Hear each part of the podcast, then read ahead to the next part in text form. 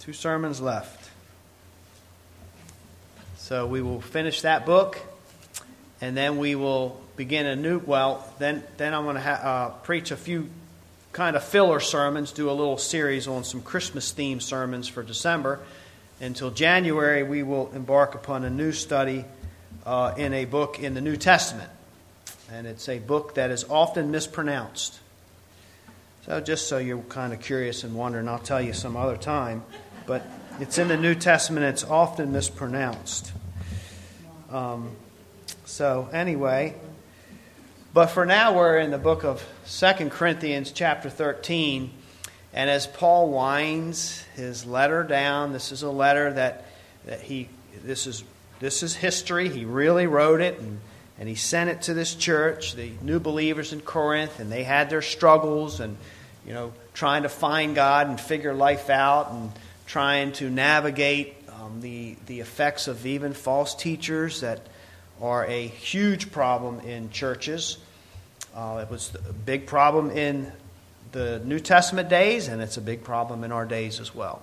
But in this final chapter, as a result of this letter and, and Paul's heart to serve these Corinthians in such a way that they live lives that honor Christ, a lot of practical kingdom principles pop out. And we looked at the kingdom principle of God uh, getting glory in our weaknesses and our limitations, things that we don't like about ourselves or things that we wish we could change. And we often have a vision of Christian ministry as God's going to suit me up. I'm going to have my Superman costume, and then I can leap buildings and, and glorify God with how great I am and with the powers that He's given me. And God does give people powers. Um, there, there are Christians that seem can, like they can just do everything. God's gifted them in that way. But God's not just bound to bringing glory to Himself through how powerful or strong or capable we are. He also brings glory to Himself in our weaknesses and in our limitations. And so the Apostle Paul points that out. And it's an important principle for us to know that as we seek God and we, we try to find our place and how we can serve Him, we can't always just look at our capabilities. Sometimes it's a matter of our willingness to, to follow the Lord. And that's what the Apostle Paul did. He just took what God had given him and he went and served him with that. So he didn't do everything great. There were, there were flaws, there were weaknesses people could pick on him about, but even in those, God used those weaknesses. Uh, the other thing more recently we looked at was Paul's challenge to the Corinthians to test themselves. Examine yourselves. Are you in the faith? And that's a powerful exhortation because there are times when we as believers need to look into our hearts and ask ourselves, Am I living for Christ? Because that's what it means to be in the faith. I've, I've put my faith, I've put my life, I've put my future into the hands of Jesus Christ, and I am trusting in His sacrificial death. I am trusting that His power will get me to heaven. And that opened the question of, well, if we're to test, would Paul ask them to test their hearts and examine themselves if we can't really know for sure if we're saved or not because there are Christians and denominations that that have determined that when it gets right down to it, we can't know for sure if we're Christians or not. That we won't know until the very end. And we looked at there, there are some scriptures that certainly tell us that we need to work out our salvation, and we are not to take it for granted. Whatever confession we had, uh, whatever works we've done in the past, we don't take those for granted as our assurance of salvation. But the question is can we know for sure? And my, my conviction is we absolutely can know for sure whether we're saved or not. Now, there are a lot of things that muddy the waters. There are false confessions, there are false con- teachers, and it makes it confusing for us sometimes to, to know is that person a Christian or not? And maybe in our own lives we have doubts. That's real. But just as real are those who are firm in the faith and know they're in the faith and are following Christ. And so, even this morning in our songs, it was a reminder, in my opinion, of the assurance of salvation. Christ, he will hold me fast. And I think we, the reason we struggle over can we know for sure, do we have to wait to the end to see, is because of our unfaithfulness. Because man is fickle, man is unreliable, and we are not faithful to God. And so when you look at it from that perspective, we say, I really can't know if I'm going to make it to the end. But that's looking at it from what I bring to the table. But if you flip it around and look at salvation from the angle of, well, what is, what's Christ's responsibility in this? It's not all my responsibility. One of the scriptures that um, Noah read to us, the Apostle Paul says in Ephesians that when you're saved, the Holy Spirit is given to us as a deposit. It's a down payment of what's to come. So there, there's a, a transition that takes place, I think, in, in the heavens as well, in the courtrooms, where you, you were once dead and now you're alive. And I just um, I think that any view of salvation that can put that depends on what I can do and my strength when the whole reason Christ came was because we are not reliable, we're not faithful, we're not obedient. It's, it's a flawed view. Salvation is based on God's ability, and He will keep a promise. If He's made us a promise, He'll keep it. And we may go astray. We're not going to live a perfect life.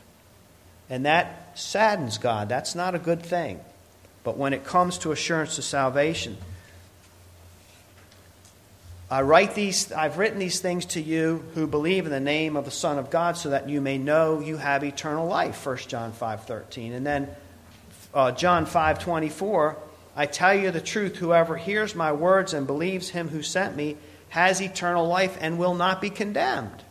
He has passed over from death to life. So there's a salvation is bigger than just what I can do and I can't do. It's perseverance of the saints. He will hold us fast. He will keep us. And so I really like how the Apostle Paul in his final chapter is bringing up very, very powerful Christian dynamics about what it means to be saved and what is our responsibility.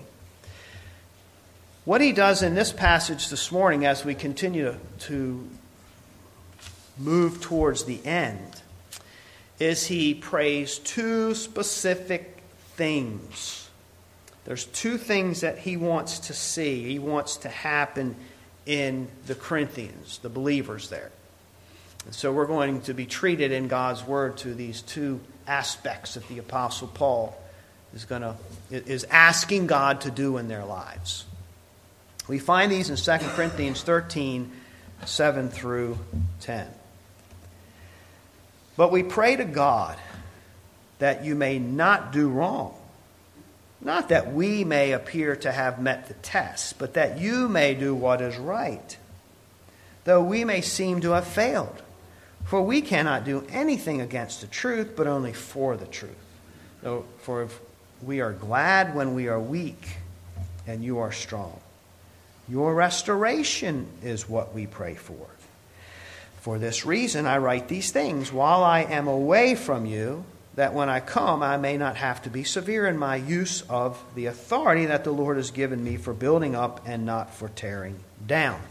So, two obvious prayer requests, petitions that the Apostle Paul and his team are praying for this church and the individuals there. I'm praying for your obedience and I'm praying for your restoration. Great ways to pray for ourselves and others. Maybe by the end of the sermon, we will be burdened to do that. So, first of all, for your obedience, for we pray to God that you may not do wrong, that we may, not that we may appear to have met the test, but that you may do what is right, even if it looks like we failed. So, there's this, this prayer that you may do what is right. He's praying that they will walk in the ways of the Lord, that they will be obedient. But what does he mean by, though we may have seemed to fail? I, I can't speak about that without kind of rehashing some of what's going on in this church. And you know that the false teachers have come in and they have undermined Paul, they have falsely accused him, they've kind of uh, framed him in such a way as being weak. He's not even a, true teacher of the gospel, somebody that flawed, that timid, uh, couldn't be a true teacher and servant of Christ. So much of this letter has been the Apostle Paul defending his reputation, defending his apostleship, because if they undermine him, it's only a matter of time before they not just doubt him and his capabilities or his reputation, but they start doubting his words and the gospel. And that's where it gets even more serious of a thing. So there's the two things at work it's their obedience, and then the accusations of Paul's possible or potential failure because the false teachers have undermined him. So he's been under the microscope and they're kind of asking for proof. You know, they're doubting him, unfortunately. As much as he's done for them, they're doubting him. So they want proof, he says in verse 3. So he's taken three approaches. They accuse him of being weak because he doesn't meet the cultural mandates of a strong leader according to the Greco Roman culture. You have to be bullish, you have to be confident, you can't be timid. You want people serving you. That's how you show that you're deserving of leadership. That's why people would want to listen to somebody like that. If I walk into the into the room and people just crowd around me and how can I serve you, Pastor Paul? It shows power, it shows preeminence, and people want to, to follow a person like that. And the Apostle Paul, he's serving you guys. He's taking burdens off of you instead of you taking burdens off of him. So they just turned it all around into a weakness. And the Apostle Paul says, actually, this is a kingdom principle whereby God is glorified in weakness. And he says, in essence, I am living like Christ lived. Christ looked weak in human terms when he went to the cross. He was manhandled, he was overpowered, he was nailed to a cross. What does that look like? And the Romans uh, looks like the Romans are, are undefeatable. Nothing can stop them. But actually, that was God glorifying himself in Christ's weakness. That's just how God works. Then we saw another angle in which he talked about asking them to test themselves. And it wasn't just about them examining themselves, but it was also because his apostleship was uh, being undermined and questioned. And he says, Look, if, if you test yourselves and you find out that you're really in the faith, you really believe in Jesus Christ, then I'm a true apostle because I'm the one that came and brought that message to you. So if you find that you're in your faith, in the faith, then my message was true, which means I'm a true servant of God. And then the, the third um, way that he was going to show his, his true servanthood or apostleship or his power in Christ as he says, if you don't repent, when I come in person, I will spare none, and I will, I will exercise severe use of the authority that God has given me to exercise as a leader in the church. So these, these, this is the Apostle Paul substantiating his role that God has given him. And he's, he's trying to undo or unravel the harm of the false teachers. In a sense, he's trying to save his reputation as a true apostle so that the Word of God and his message is not also at risk. They have challenged him, they've challenged his authenticity. And so he says, in essence, in this verse, if you just repent and, and you do what's right, which is what I'm praying that you will do, then I, I really don't need to keep defending my reputation. Because the end goal of my ministry will have been served. So, the, the end goal of his ministry is that the Corinthian people would be walking in obedience to God, that they would love him enough to walk in his ways and not do wrong. And if Paul's message and his ministry to them has resulted in that, then Paul is way okay with that. And his efforts to have to, that means they've embraced his message. His efforts to have to continue to defend his reputation and is not as important. That's, that's the dynamic that's at work here. So if you think about it, it's, it's an incredibly selfless, humble position that the Apostle Paul has taken. Because in essence, he's saying, I'm, I'm willing, look, the, the world and the false teachers or whatever, you're gonna, if you're going to believe lies and you're going to say these things about me, when in my heart I know that I love God with, with my entire being, I am serving Him, I love you through the love of Christ, that's what's true, that's real and authentic in me. But, but that's not how I'm perceived by the world. And as painful as He is, He says, that's okay. I'll take one for the team. That's, uh, my reputation is not as important as it is for you to embrace the gospel and love Christ, because that's the reason I have this ministry at all to serve others.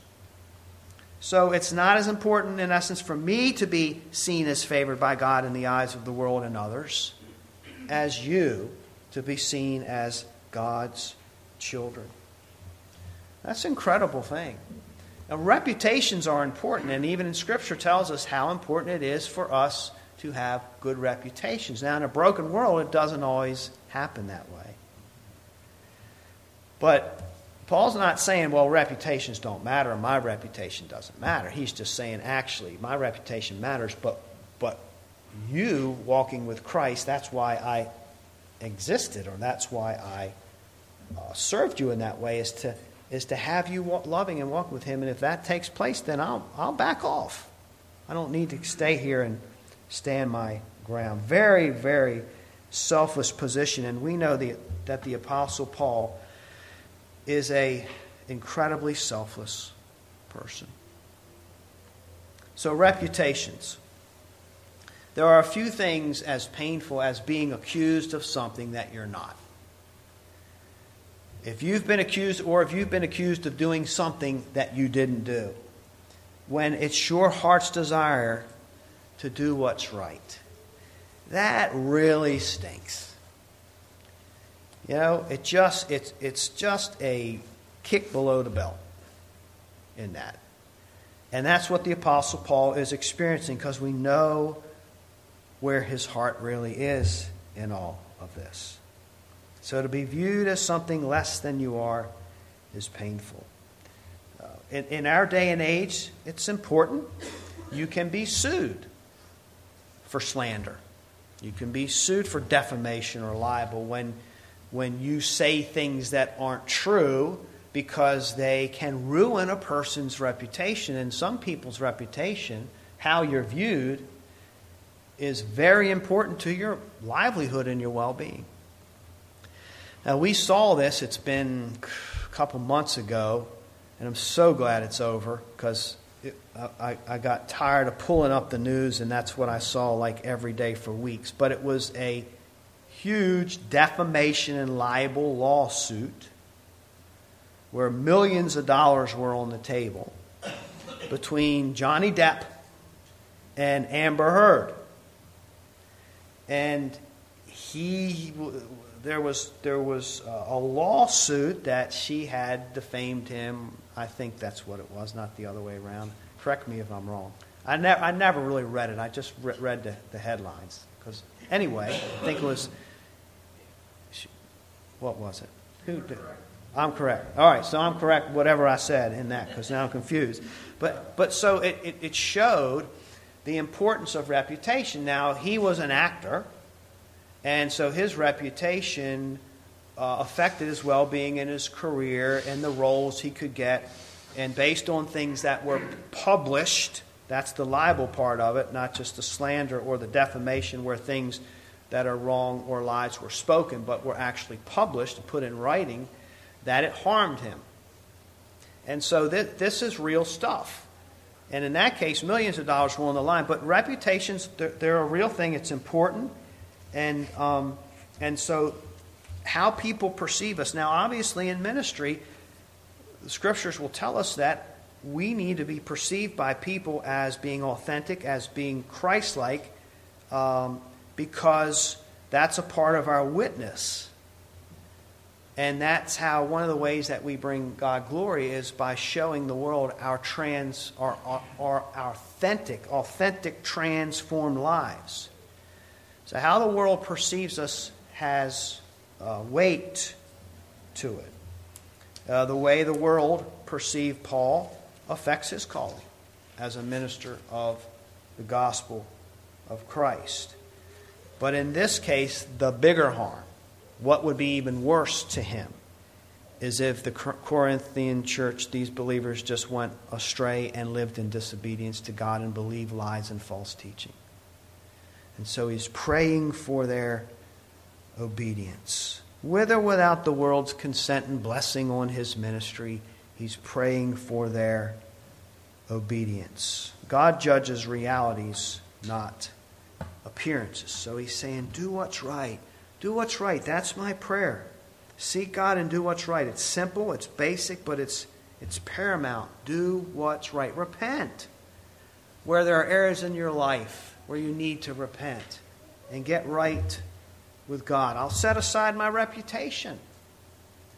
I'll set aside this in favor of your obedience, my personal approval for people. If you walk in the ways of the Lord, then the bigger battle has been won. So it's no small thing. And it's important. You see the levels of importance, how again the apostle is putting others first. Perhaps we'll have opportunities in our Christian life to walk in this kind of selflessness and in this kind of humility. If we look at the apostle's part and uh, the apostle Paul's heart and where he comes from, and his true love for others' well being over his own, he says in Romans 9 1, I'm speaking the truth in Christ, I'm not lying. Now, you know, when, everybody, when anybody prefaces something with, I'm not lying, you know they're probably going to tell you something where you think, uh, he's lying. He said, I'm not lying. My conscience bears me witness in the Holy Spirit. So, what is he not lying about? What did he have to preface? He goes on to say that I have great sorrow and unceasing anguish in my heart, for I could wish that I myself were accursed and cut off from Christ in the, for the sake of my brothers, my kinsmen, according to the flesh. Do you hear what he just wrote? He is saying to his kinsmen and his brothers, I love you so much that if it was possible, and we know theologically it's not, but if it was possible, I would take your place so that you could prosper. That's how much I love you. That is a selfless love. No wonder he said, I'm not kidding, guys. I'm not, this isn't hyperbole. That's how much I love you. That's how, that's how deeply I want you to walk with Christ. I want you to know Christ. I'll take the hit for you. Now that's care. That's selflessness. You don't see that very often. Now, there are places where we do see it. And most of the time, you only see that kind of selflessness in a parent child relationship. Because with parents, and if you're a parent, you can relate to this, that there are times when you see your children and you do not want them to suffer. It tears you up, it puts an anguish in your heart to the point where you will gladly take their place. Rip my body apart. Do this to me. I don't want my child to have to suffer. If I gotta, if I have to endure this or I have to endure that, that's it would be, bring greater joy and delight for me to suffer that, so that my child did not have to suffer that. That is selflessness. That's humility. That is loving someone else more than yourself. And that's what the Apostle Paul is talking about here. His deepest longing for them. If I got to look like a failure, so be it. But if you're walking with God the King, then I still have a tremendous joy in my heart. And think about also in 1 Corinthians the way Paul wrestles with things like this. In 1 Corinthians 4 2 through 4, he says, But with me it is a very small thing that I should be judged by you or by any human court. In fact, I do not even judge myself, it's the Lord who judges me. So when it comes to others lying about him, falsely accusing him, the bottom line for Paul is yeah, okay, that hurts. That hurts, but when it gets right down to it, that's not my identity. You're not going to take me out. You're not going to wipe me out. You're not going to gaslight me, whatever. Because my identity is in Christ, and what I believe more than any voices around me is what God says. I don't even trust myself fully. But when I read God's promises and I read His truth about what He says about me and His plan, well, then that's what I stand on. That's what I depend on, and that's how I get through the hard times and the false accusations. So his prayer is that they will do no wrong. It's important to him. It's important to him because it's important to Christ. It's important to Christ because it's God the Son, because it's important to God the Father.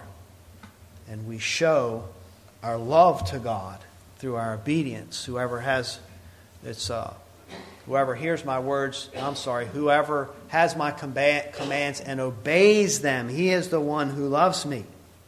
Christ says in John 14, 21. So Paul makes it clear that obedience is, is his best desire, it's his greatest desire. It's better for everyone if you repent and you walk in the ways of God. Either way, the church must be pure, God must be honored.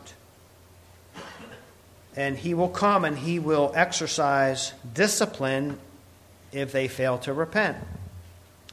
Uh, talk about a parent analogy. Uh, that's our desire for children. A parent's desire for children is that they would walk in the ways of God, that they would obedient because, be obedient because we know that that's where the, the best blessing in this life is offered, is walking with God in obedience. We're not, we're not promised a smooth road as believers, but we are promised that from a kingdom perspective, it goes well with us when we obey the Lord. And for parents, discipline is not a fun thing, it's a necessary thing. I once, uh, and, and we're, we're in anguish a lot of times, the fact that we have to administer discipline. I heard a story one time where a, a father was going to administer discipline to his daughter, and, and he cried louder than she did. Did it hurt him so much to the idea that he had, he had to afflict discipline on his daughter? So there's that anguish in a parent's heart. And that father was all broken up. But obedience is a blessing all the way around. Walk in obedience. Love your God. Reputations. You know, while we're talking about reputations and, and parenting, I think it's uh, important also to mention the opposite side or the opposite trap. Now, we, we should want our children to walk in obedience because that's what honors God. That's what we're taught in Scripture, and that's why God created us. But it can get turned around. If we're not careful as parents, it's a big temptation to get, for it to get turned around, and that I want you to walk in obedience so I look good. And all of a sudden, this, this love and care got turned around. It's not so much about shepherding a child's heart and walking them in the ways of the Lord and doing it what it takes so their eyes can be open. Now it's about me and my reputation. That can happen. It's a big temptation. It's true that our children are a reflection of us, but we don't want the tables to turn to where our children become tools to shine the light on our reputation or our greatness or how we want to be perceived in the world. It's more important that their hearts are shepherded. And that means that if we're going to shepherd our children's hearts the right way, sometimes we're going to look bad in the eyes of the world. We're going to look bad in the eyes of the church sometimes. If we know our children's heart and mind and we know what it's going to take to lead them to Christ in the way, because not every, it's not cookie cutter parenting. And sometimes we're going to have to make decisions where others might think, hmm, some kind of parent you are. You're ruining your kids' lives. We have to be careful about this. You get out on the little league ball field and you can see some reputation stuff fly, where kids just are the parents' tools to make them look like great parents or great coaches or whatever. We can also see it in the church if we are not careful. That's a self love, it's not a selfless love.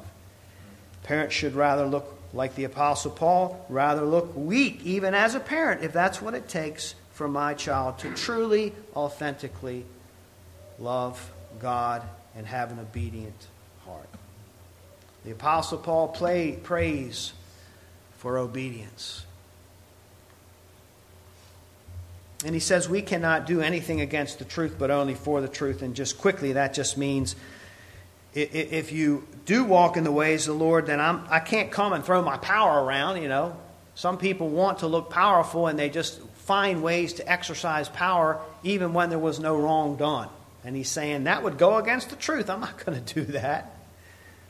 So just walk in the ways of God here. No disobedience, then there's no punishment. There's no severe use of authority. It's not about me. Secondly, he prays for the restoration. We're glad when we're weak and you're strong. Your restoration is what we pray for. For this reason, I write these things while I am away from you, that when I come, I may not have to be severe in my use of authority that the Lord has given me for building up and not for tearing down. Restoration. We saw this. We saw this word years ago, back when Corky uh, taught through the book of Galatians. It's been years ago now chapter 6. And that's been a couple weeks. chapter 6 1. So it's fresh in our minds. He just taught this. Brothers, if anyone is caught in a transgression, you are to spirit, you are spiritually, you who are spiritual, should restore him in a spirit of gentleness. Uh, that's a great use of that word. This word is really rich in the New Testament. This idea of re- being restored. And so I want to read a, a lengthy definition from Timothy, scholar Timothy George. It could also be um, translated perfection. So restoration, perfection. In this context, in this verse in Corinthians, it's used in noun form, but most of the times it's used in verb form in the New Testament. So here's what he says. Um, uh, the verb form is more common. It's used for restoring something. Now, I, am re- I'm taking the time to do this because the Apostle Paul is praying this.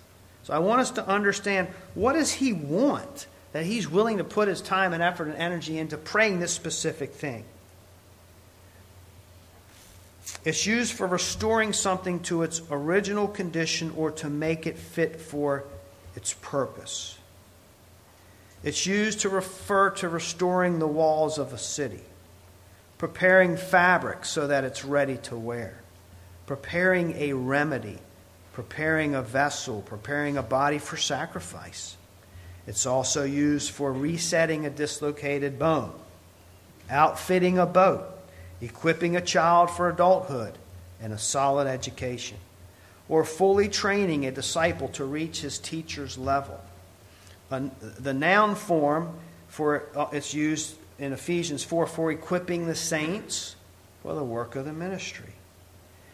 The verb form also appears in the New Testament with a sense of restoring something that is damaged, such as fishing nets, supplying what is lacking in a church's faith, or restoring those who have suffered from persecution in this world, and restoring a church member who is caught in a sin, Galatians 6 1.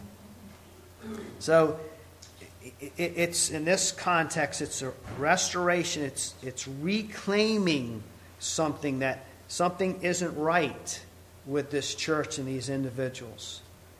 It's not right. It's going to cause pain. It's going to cause havoc.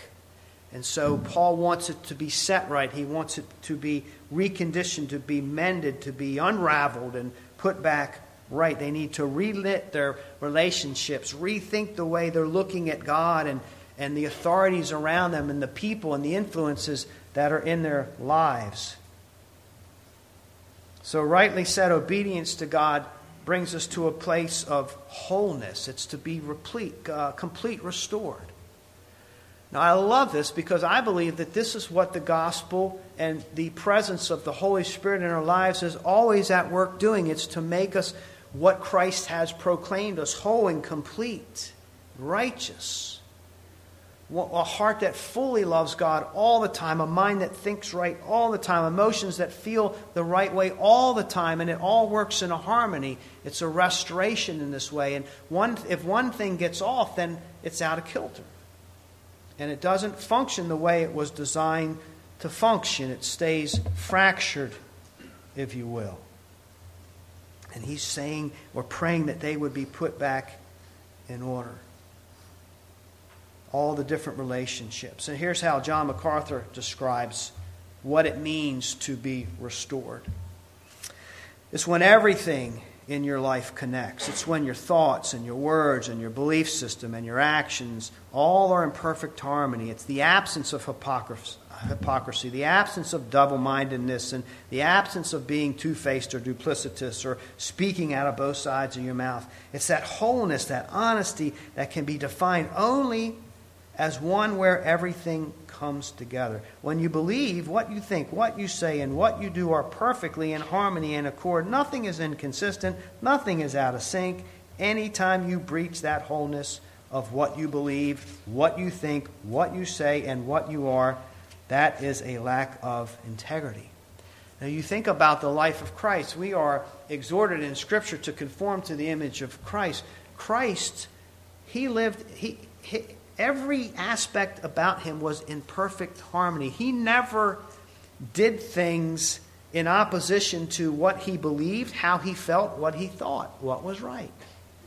All his relationships, his relationship with the world, his relationship with sinners, his relationship with God the Father, with his saints, with the church, all his relationships worked in perfect harmony. He always thought rightly about them and felt rightly about them. It wasn't blurred, it wasn't confused, it wasn't off the mark. It was a consistency with reality and truth. And that's what the Apostle Paul wants for his children. Galatians 4:19, we read this as well, "My little children, for whom I am again in the anguish of childbirth until Christ is formed in you."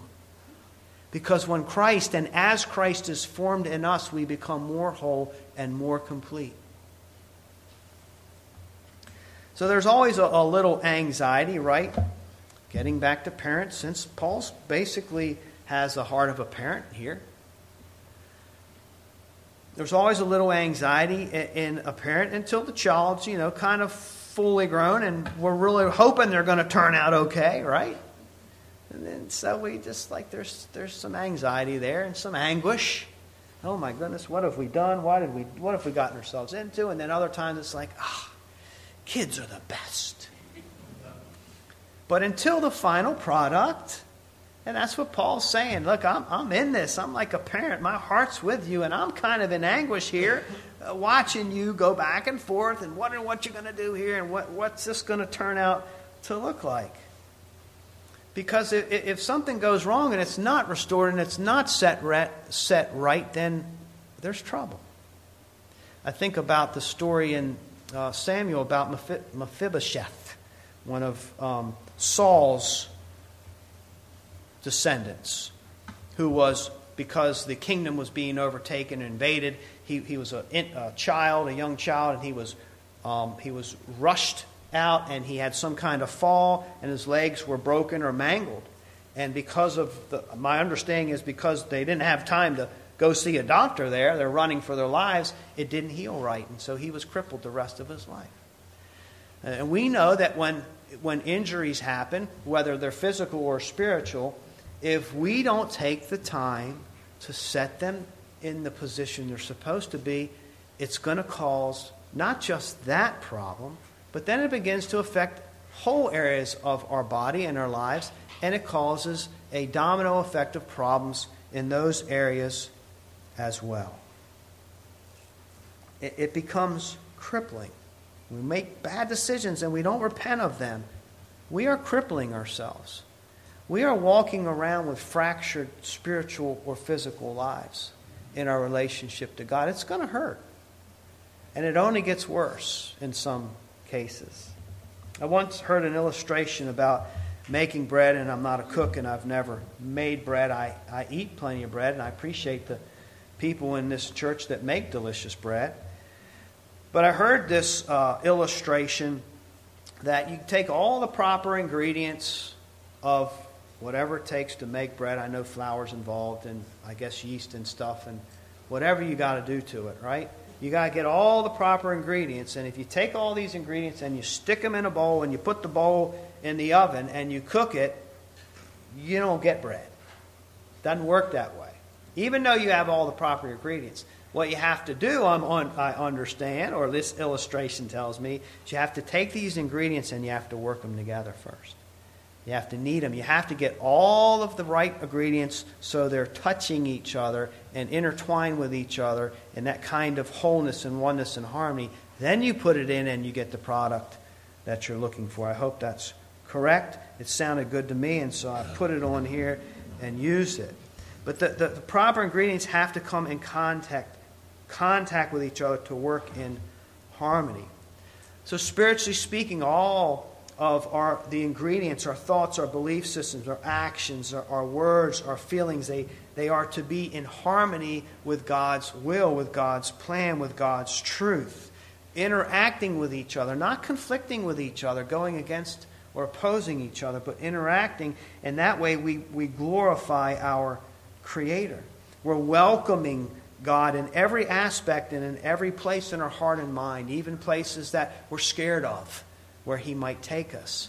We, we decide, no, you know what's best, and I want to walk in that kind of harmony with you. I don't want to limp through my spiritual life or be fractured in this way.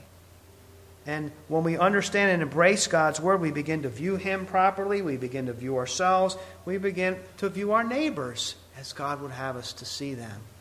And it changes our heart.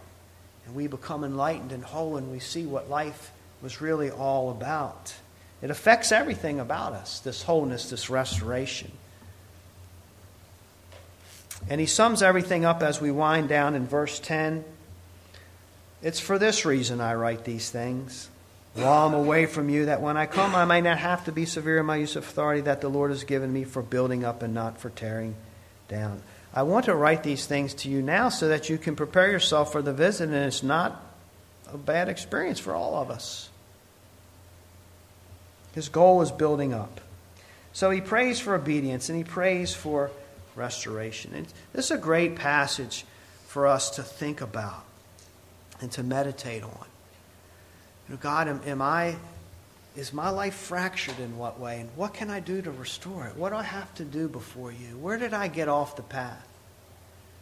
Where's this source of pain coming from? Am I broken? Am I trying to pretend that everything is okay? What are the things I'm not dealing with that I need to deal with so I'm not crippled and that my spirit can grow in its proper form? in the human body if just one thing is out of place, one thing is out of line, it can affect dozens of other things that would otherwise be healthy. Now think of a pinched nerve. A pinched nerve in the cervical spine can directly affect sensations in the neck, head, shoulders, arms, hands, fingers. You may experience tingling or pins and needle sensations in the arms and hands. Carpal tunnel syndrome and tennis elbow are sometimes the result of a pinched nerve in the neck. It can affect our work, it can affect our mood, it can affect our overall well being. But when we restore that, when we bring relief to that pinched nerve, then all the other things work for us and come back into order. So, I think we would do well to heed God's word and to embrace it as a gift to us this morning. Think about maybe praying for our obedience and, the rest, and our restoration, but also not just ourselves, like the Apostle Paul. Look for our brothers and sisters and, and praying for obedience in, in their lives, and looking at our church and praying for wholeness and restoration and wellness for our church because that's what the Apostle Paul is doing. It's not just a personal thing, he is praying for this for the church of Christ, that we would stay the course as the church of Christ. May God bless the preaching of his word.